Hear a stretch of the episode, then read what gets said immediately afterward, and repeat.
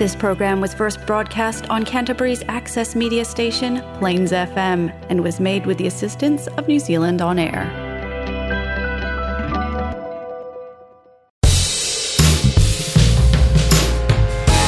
It's time now for Sensing Bros, a program about whānau, well-being and personal growth.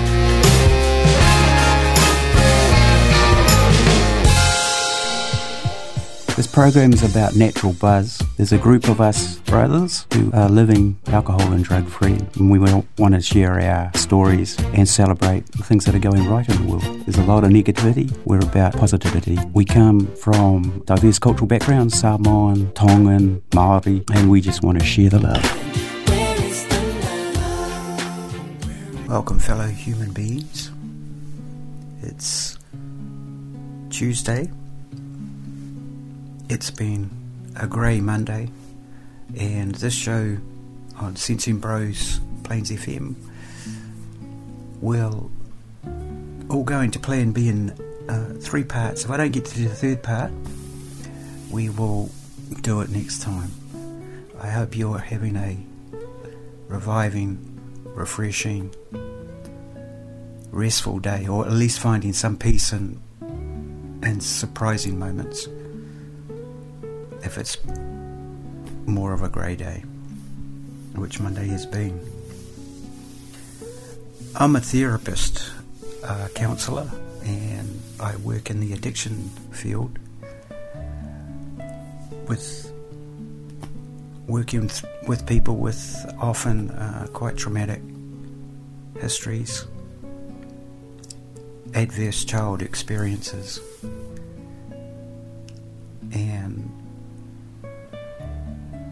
often arriving in distress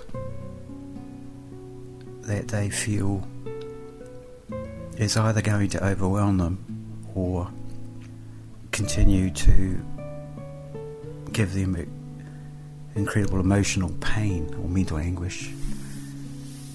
Why do I do that? Why do I work in this space?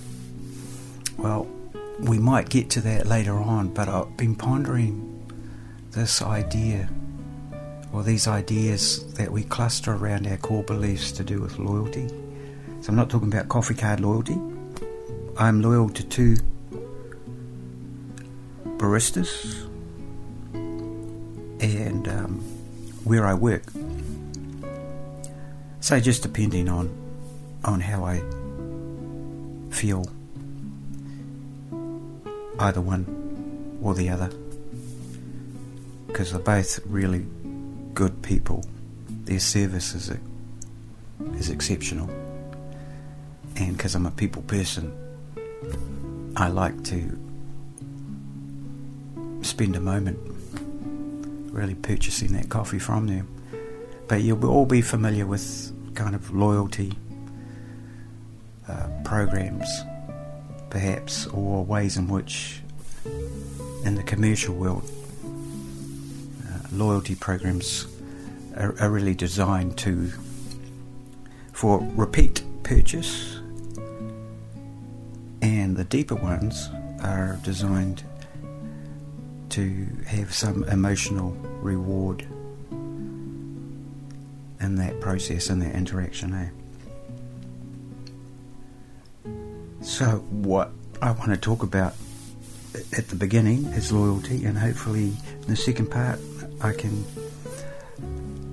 talk about with Wiremu anxiety and some of the, the things he does in his work with young people around understanding and managing stress and anxiety. Wiremu is also a counsellor. So, here's some startup questions that you might want to, to think about. What has got your attention? Or what holds our focus? And what sense of commitment do we have to that? It could be a core belief, it could be something that we we might say we are of a certain religious faith and within that, there's some fundamental things that we believe are true, and that helps us make sense of ourselves and the world.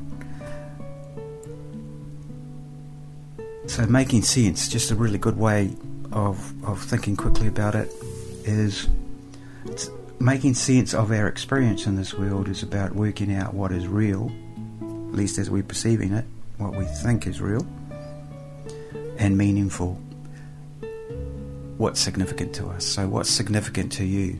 Why is something important to you and something else isn't? And on that premise, on that basis, we can make decisions about the choices. So there's with loyalty. Sometimes when I'm with people or working in groups, we talk about that in relational terms by looking at what betrayal looks like or what a broken promise can do and what promises we actually make to ourselves and to other people. Because a lot of people, you know, falling in love, fall out of love. So, what's happened? And sometimes there's a lot of unarticulated expectations. I mean, some people just hook up and, you know, they've gone from zero to 100%. And often, those kind of relationships are built on some unidentified insecurity. So unpacking a lot of that stuff is really is about thinking in terms of our interior desires, expectations, wants, and where they've come from. And there's there's a lot of stuff online that people can look at in that process of of thinking about themselves walking through the world in relationships that are either healthy or unhealthy. So, loyalty is one of those ideas that can get misused, and the example of a cult leader is probably a really good one. You're loyal to me uh, um, because I know what's best for you. That sort of thing. And uh, I mean, it happens in lots of different settings. So if we don't really have a clear appreciation or understanding of what we're loyal to, because loyalty involves a commitment to a set of beliefs and expectations. And by committing to that, we often think that somebody else is committed to our well being. And they may be. They may be. Or th- they may not be. So, what are we committed to? And what are our boundaries? I think when we think about um, the manipulation side of trying to get loyalty from other people,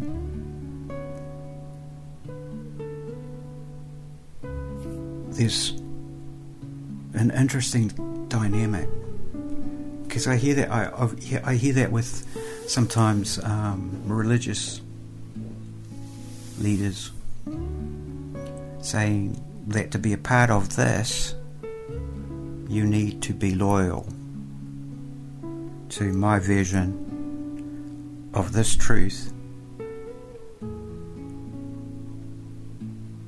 And the idea of, of people seeing themselves as leaders in that space sometimes is not necessarily pastoral. It sometimes can be built on real insecurity. sometimes I think you see this also in fandom and in the um, celebrity world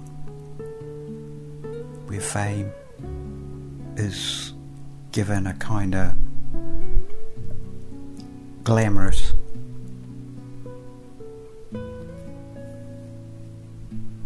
kind of presence.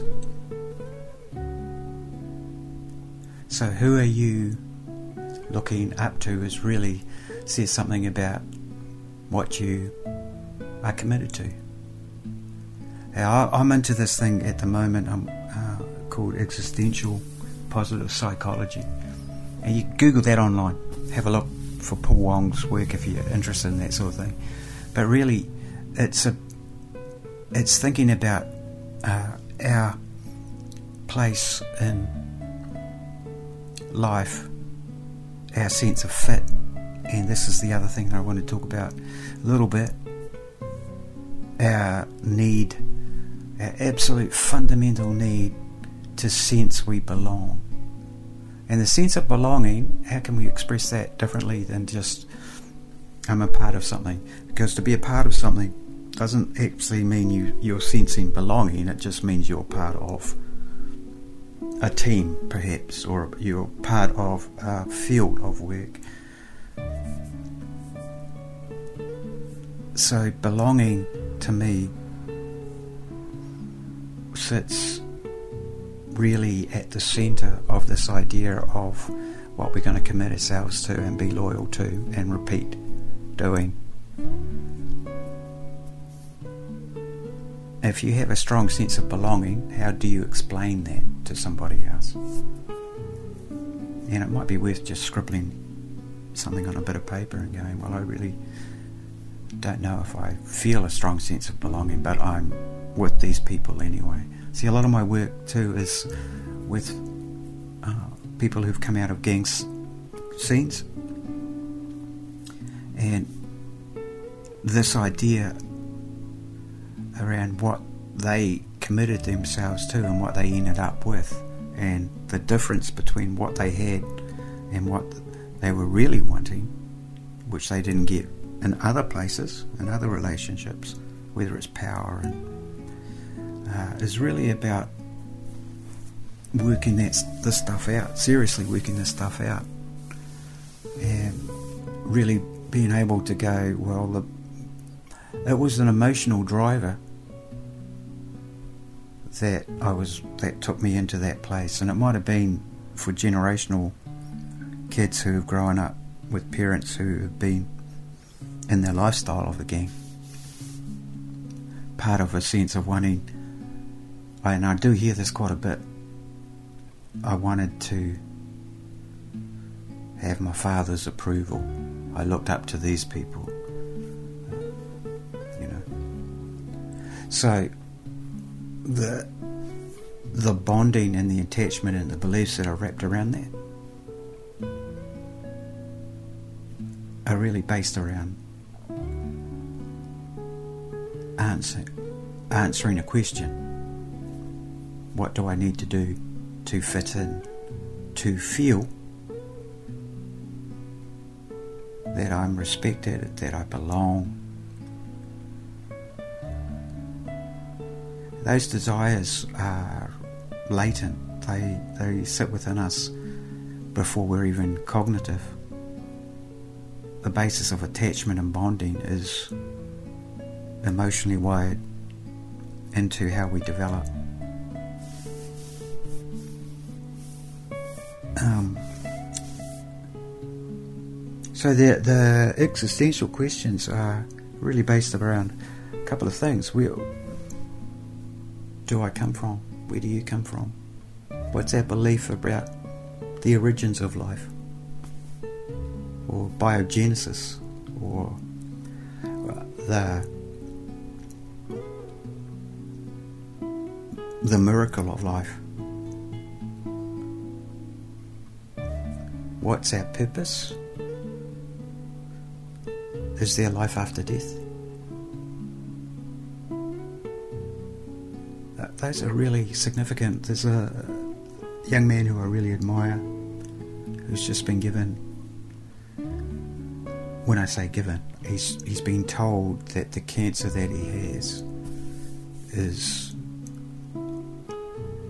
really aggressive, and six months is the time frame that he has to to work with.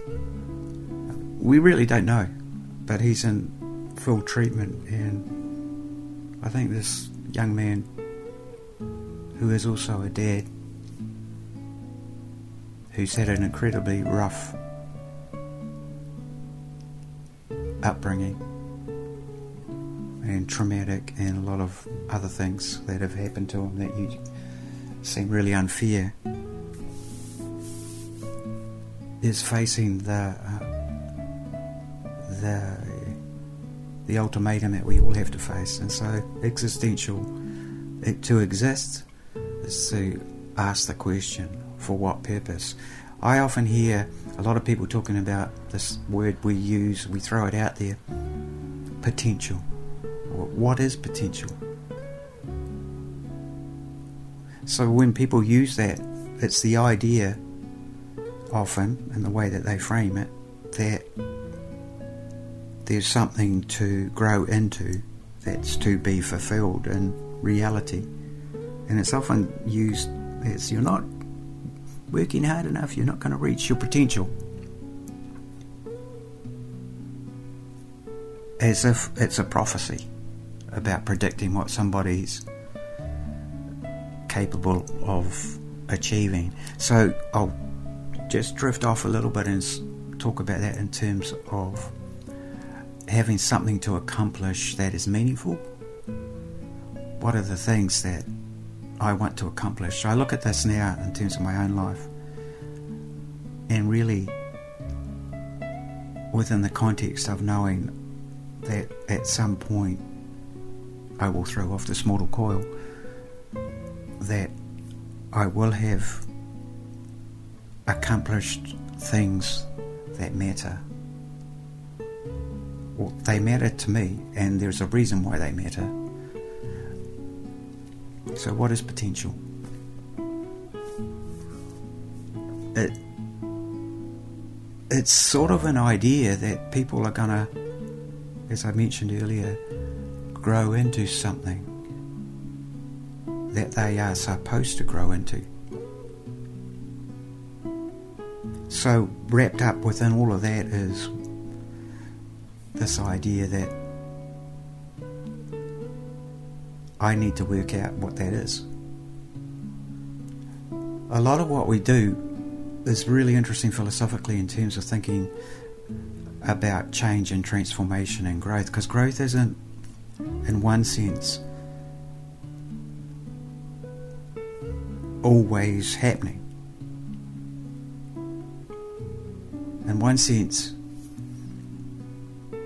there's a finitude to it, eh? There's like, well, how, how much change and growing needs to be happening.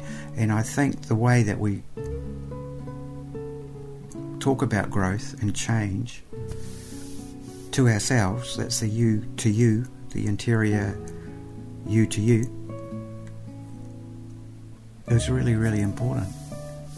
S- some people don't want to think in terms of destiny.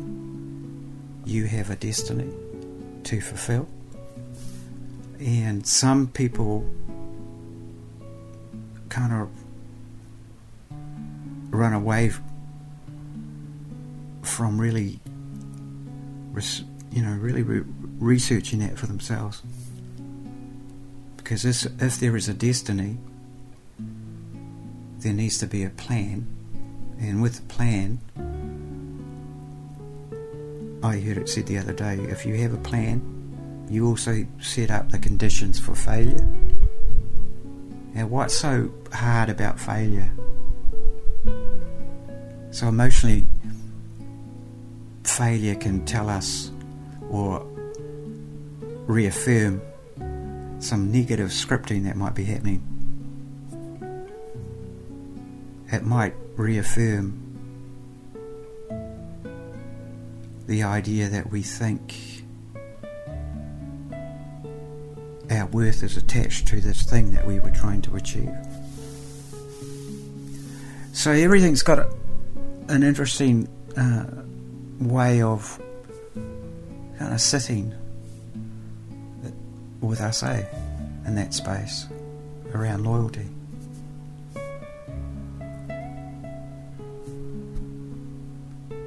Relationally, how do we build trust? And this is something I often talk to um, people about in groups. How do you build trust? How do you build that thing that creates the belief that you have someone's best interests at heart. And in therapy or in counselling, I think one of the things that that we try to do is listen to what people are expressing, not just what they're saying. Or sometimes in groups, you're looking and you're reading the room for that, what's happening here for people. And I, I find, and this is just because I'm working often in, in, in cultural spaces, that there's a kind of sense in which Pacifica people, me being part Samoan, you know, get that. We get the read of an environment our antenna is really alive to that, eh? and it's a real strength I think that we bring into our feeling and our sense of emotional intelligence or our EQ is pretty pretty high. We're really thinking about how people are experiencing the relationships and we're wanting to hold that and we're wanting to affirm that what people say about themselves is re- really matters. It really matters. So we've talked about potential. I've thrown in a little bit about destiny and purpose. Something about being latent, sitting within us, often to be realized. This one line hit me one day. It was the idea, I think it was the title of a book it was called Living an Unfi- was it uh, Living an Unfinished Life.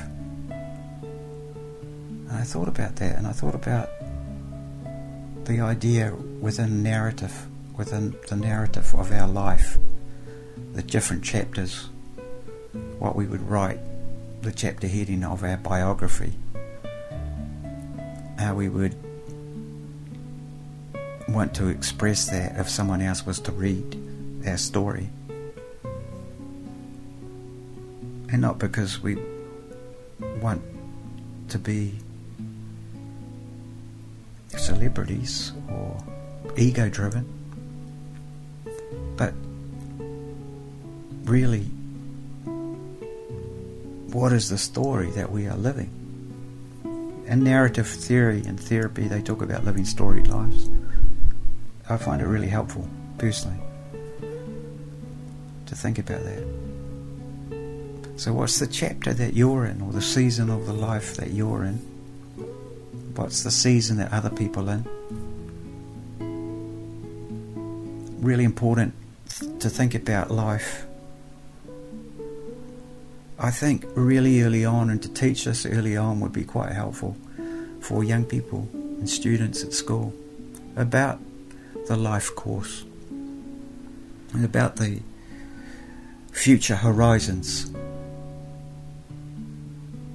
and the reality that we really do have phases and stages and seasons in front of us, and that some sometimes uh, we can take the pressure off people by saying, well, you know, you don't have to fully commit to this, this, and this at this particular space education. I often feel for students who are graduating, you know, because that's a real next step into what job are we going to get? What's my career pathway looking like? And I think often we should be just, just encouraging more the life skills, the social life skills, the emotional intelligence, because we know from studies and research that the employment life uh, pathway is going to be quite diverse for this this generation, and just take the pressure off people a little bit around their thinking and their their mindset going into the so-called employment market.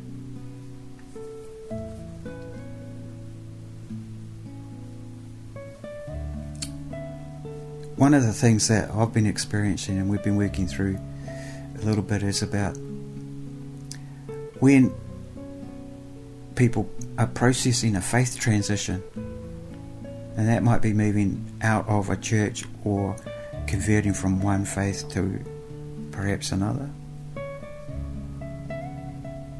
And the sense of change and giving up on what we once held to be rock solid true, man. So to move from a core belief or to replace a core belief or to modify a core belief is really challenging. And for some people, it can be quite uh, painful and disorientating because they're moving away from the comfort of what they once held to be true. Um, and it can create a sense of limbo.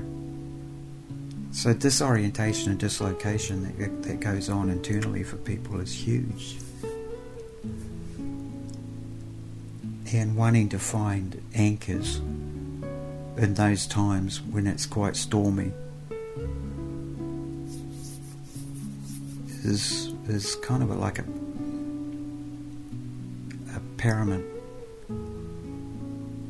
thing to try and do. So finding an anchor when there's been a lot of disorientation is like finding your sea legs, you know, in, in a rocky ferry crossing the Cook Strait.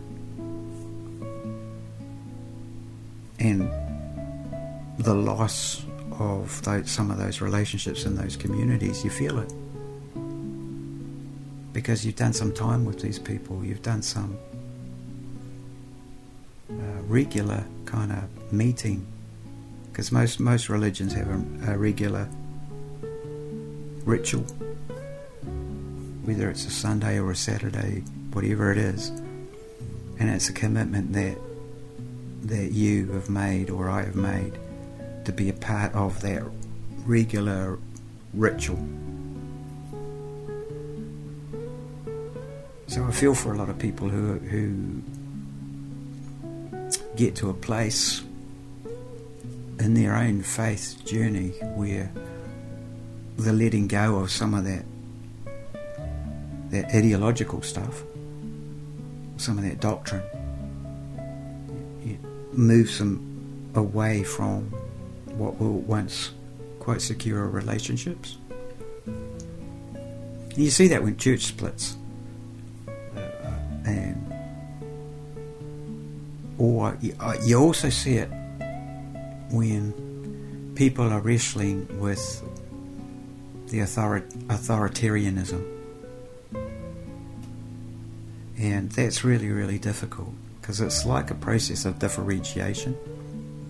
I mean, not everybody goes into those places and, and forms relationships and bonds and, and, you know, will say that, oh, this is my community, really wants to not have that community. or a community. So again, it's part of the reflecting on where I belong, where I fit, what I truly, truly, truly believe. And the the noise that kind of can be act like a coffee cart. I'm going to call it coffee cart religion. The rewards that we get from participating. And some of them are really good, and some of them are, are appropriate, and some of them are healthy, and some of them aren't. So, coming back to this authoritarian thing, I'm really. I struggle with the idea of, of uh, people positioning themselves somehow as closer to God, which is different from somebody who's learned the tradition and studied the tradition and is able to talk about the tradition and is a teacher. But those that position themselves as they're closer, they're hearing God whisper to them. You know, the people, the self proclaimed prophets. I just I just think it's just better to carry a kind of critical eye on on the impact that they have on you.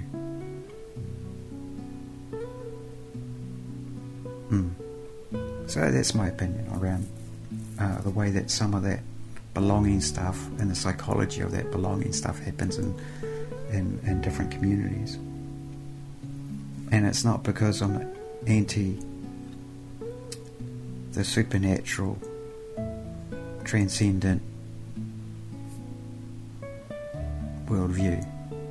I mean, I have in my own experience a, a, belief that I would say is rock solid in this idea of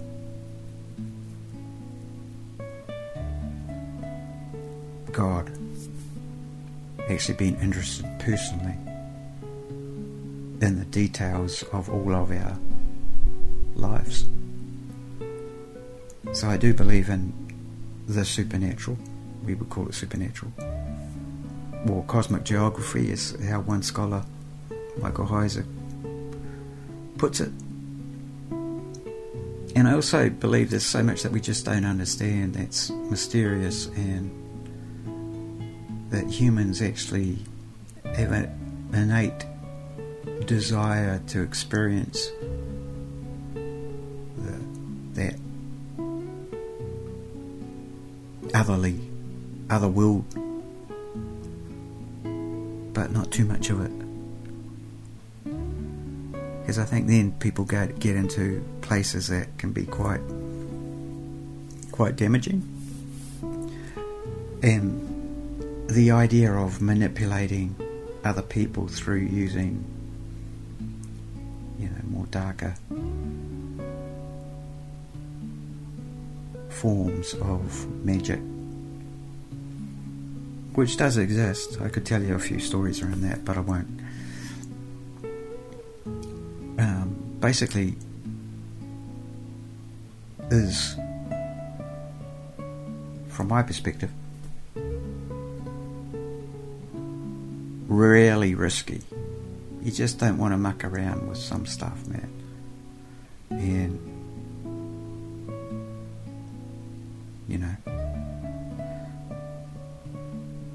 Get into that because Sensing Bros is a little bit about about the uh, supernatural, which I find really interesting. When I was growing up, I really liked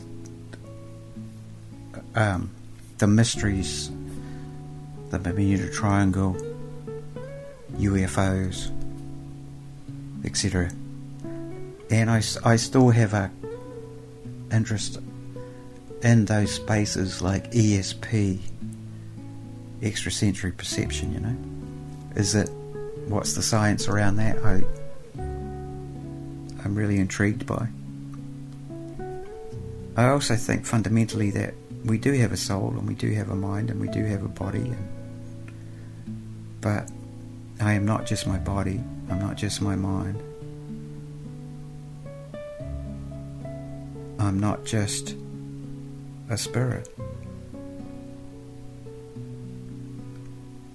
And I find that way of thinking about who I am as I travel through this life has really become more and more helpful to me.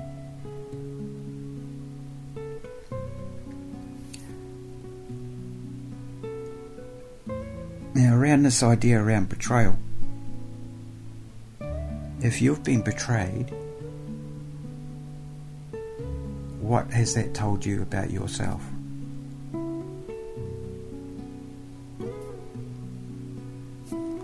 So, you don't get to my age without having gone through some sense of betrayal and betraying other people, being disloyal or loyal, disappointing somebody and being disappointed. You just you can't get to my age and not have had that experience at some point. So, what does that tell me about myself?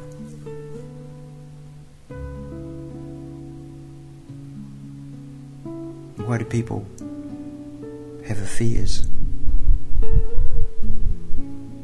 And why generally do most people find it hurtful? When they discover that their other, significant other, is cheating on them, what does it tell them?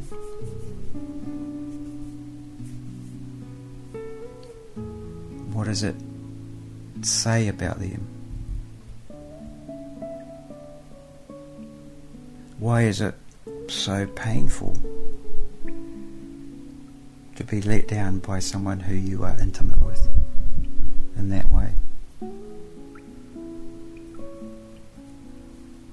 And so there's something about flipping back to the potential is because it's not supposed to happen.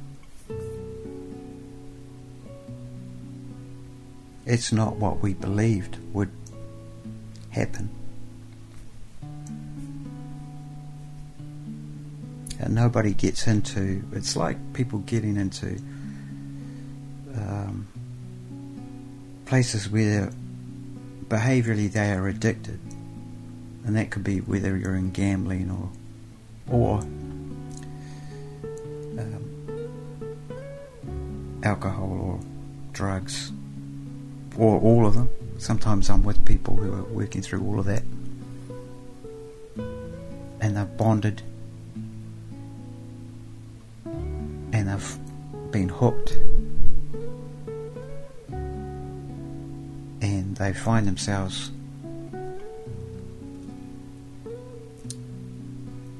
stuck, really stuck. And around that stuckness, there's all sorts of things that that they start doing that they never intended to do at the beginning. A lot of it is uh, lying. They'll lie to their loved ones. They'll deceive. They'll rationalize what they're doing is okay and is not as bad as what it is.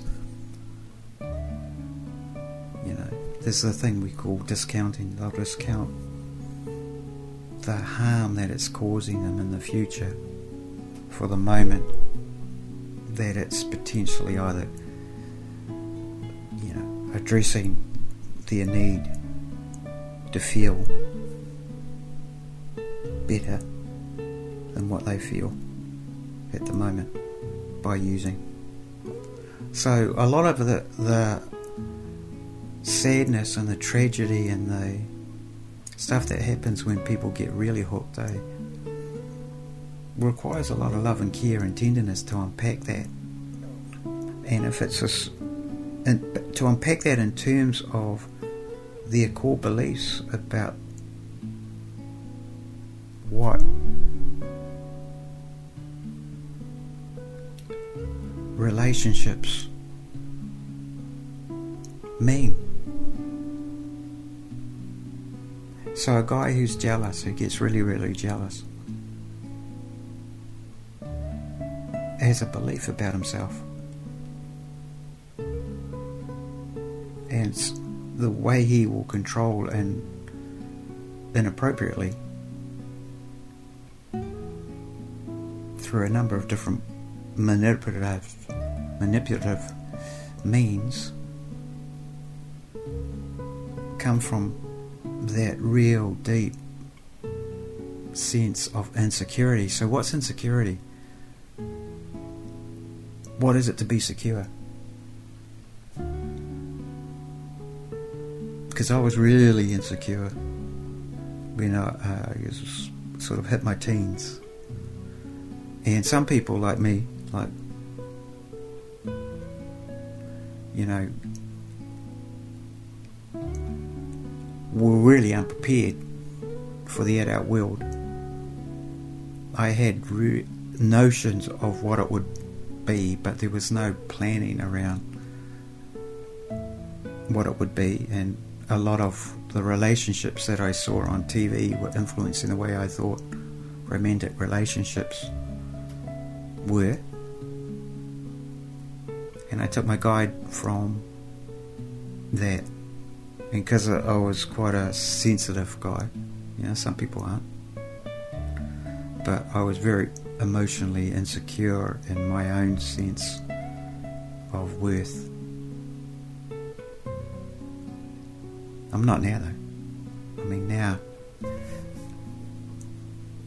a few decades on, you have to face it and deal with your own vulnerability and and make some think mistakes that you regret because you weren't mature enough to and I use that word mature I wasn't mature in a place that meant that I did not try to manipulate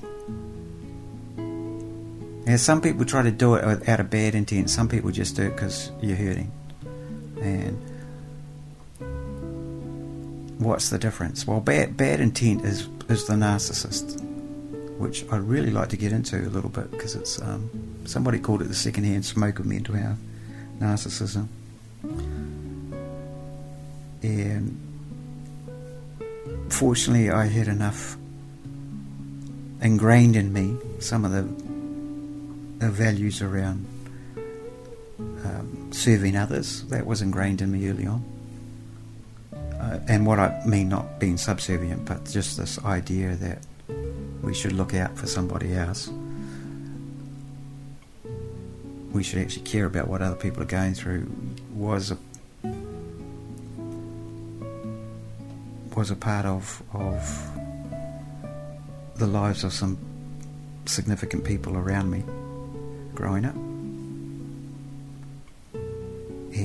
We say, you know, that at the core of that is I, have often felt that I did have a respect for that, but when it came to romantic relationships, I didn't understand really how the dream needed to become the reality, and that no matter what you think you can control, you cannot experience love that's love truly if it's not freely given. You can hope that somebody's going to love you, but you can't experience it by making anybody love you. You just can't do it. And you can. I know it's interesting because some guys, you know, who are successful think that you can purchase that kind of intimacy, but you can't purchase it. Someone you can you can live in a way that actually brings a sense of respect and admiration because of the way you are but people still freely give. So, what in the lives of the people around you are you freely receiving? And what are you freely giving?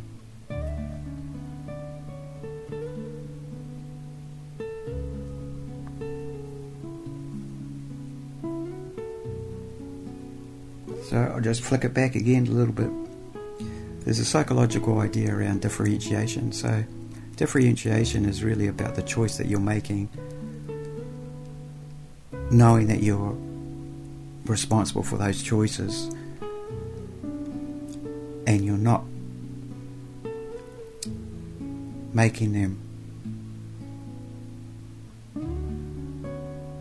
in a, out of a sense of complying to authoritarianism.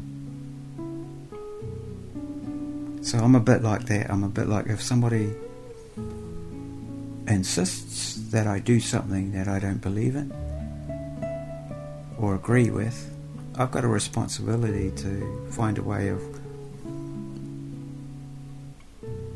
saying no. That's not okay. That's a boundary setting thing. I think actually I'd recommend this book, Braving by Brene Brown. Braving is an acronym, but she's really good on talking about boundaries and what's not okay and what's okay.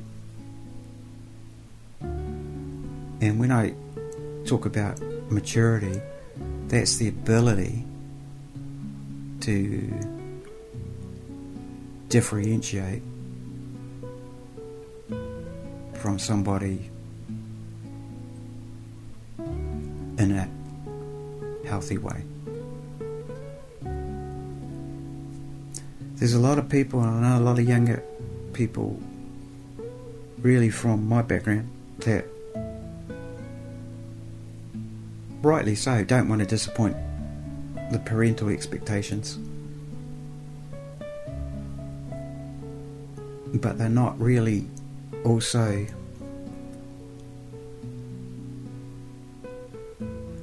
kind of being allowed to to choose. So for some people they're just they're stuck and living out the expectation of a dominating parent. And those if that's the situation those young people move they will, as soon as possible, get away from that environment because what choice do they have? And there's a lot of pain that people can carry with that, and it can go for for a generation trying to sort it out, you know. And a generation, I'm just talking, a lot happens in 25 years. So I've been talking for quite a bit. I really hope that some of it might have planted something that's useful to you in some way. I thought about playing a song called Loyal, which is a Dave Dobbyn classic. Um, but well, I'm undecided about what last song to actually play at the moment.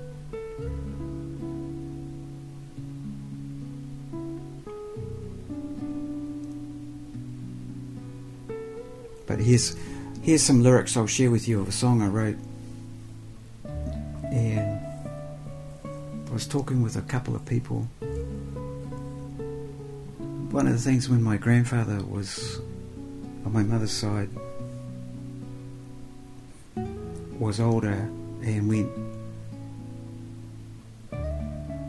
through dementia. I remember looking into his eyes one day and I couldn't see him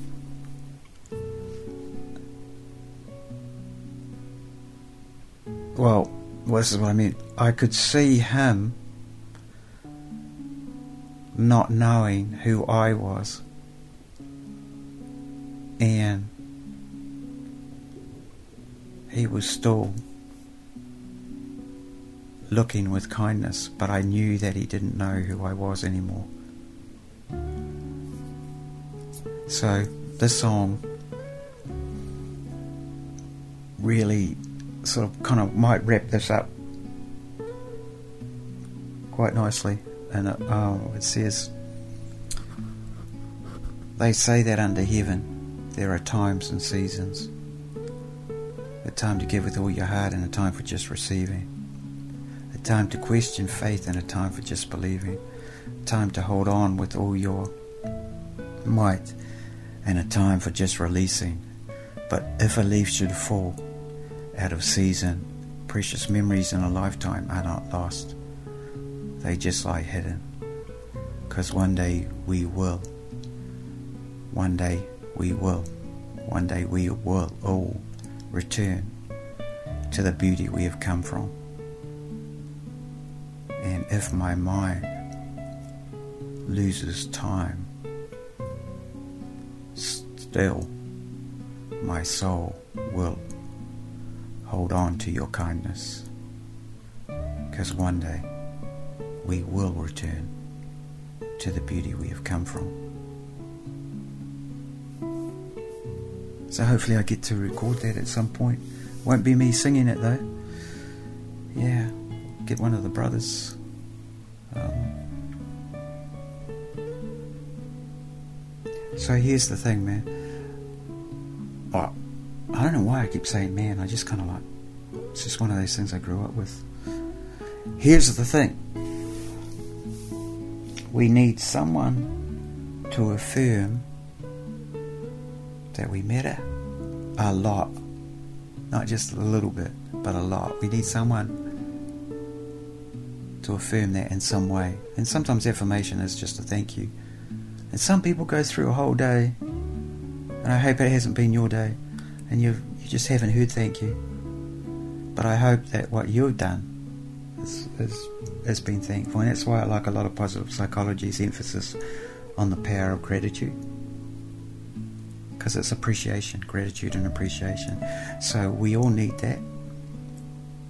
And when we think about that, the other big thing that I want to talk about in the next show is this idea about who is my neighbour. And yesterday, you know, just thinking about what the commemorations of the mosque tragedy.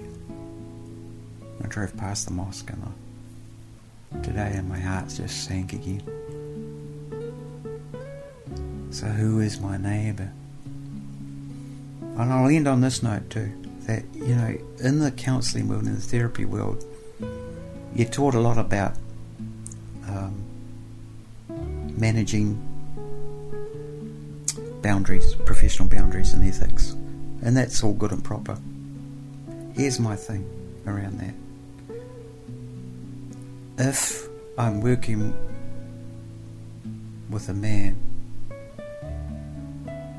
in my heart, in those moments, they're my brothers.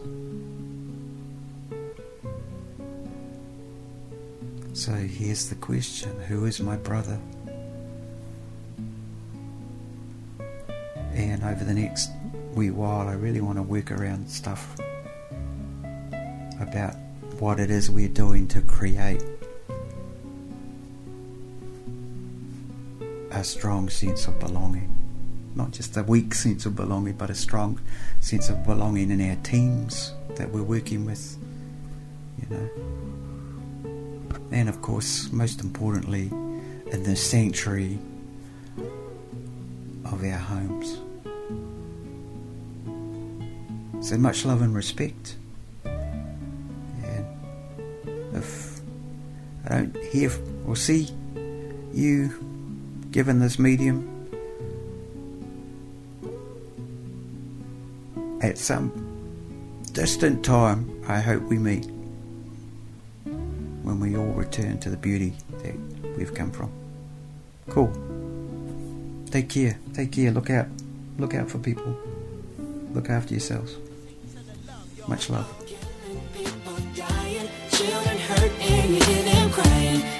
Practice what you preach? And would you turn the other cheek?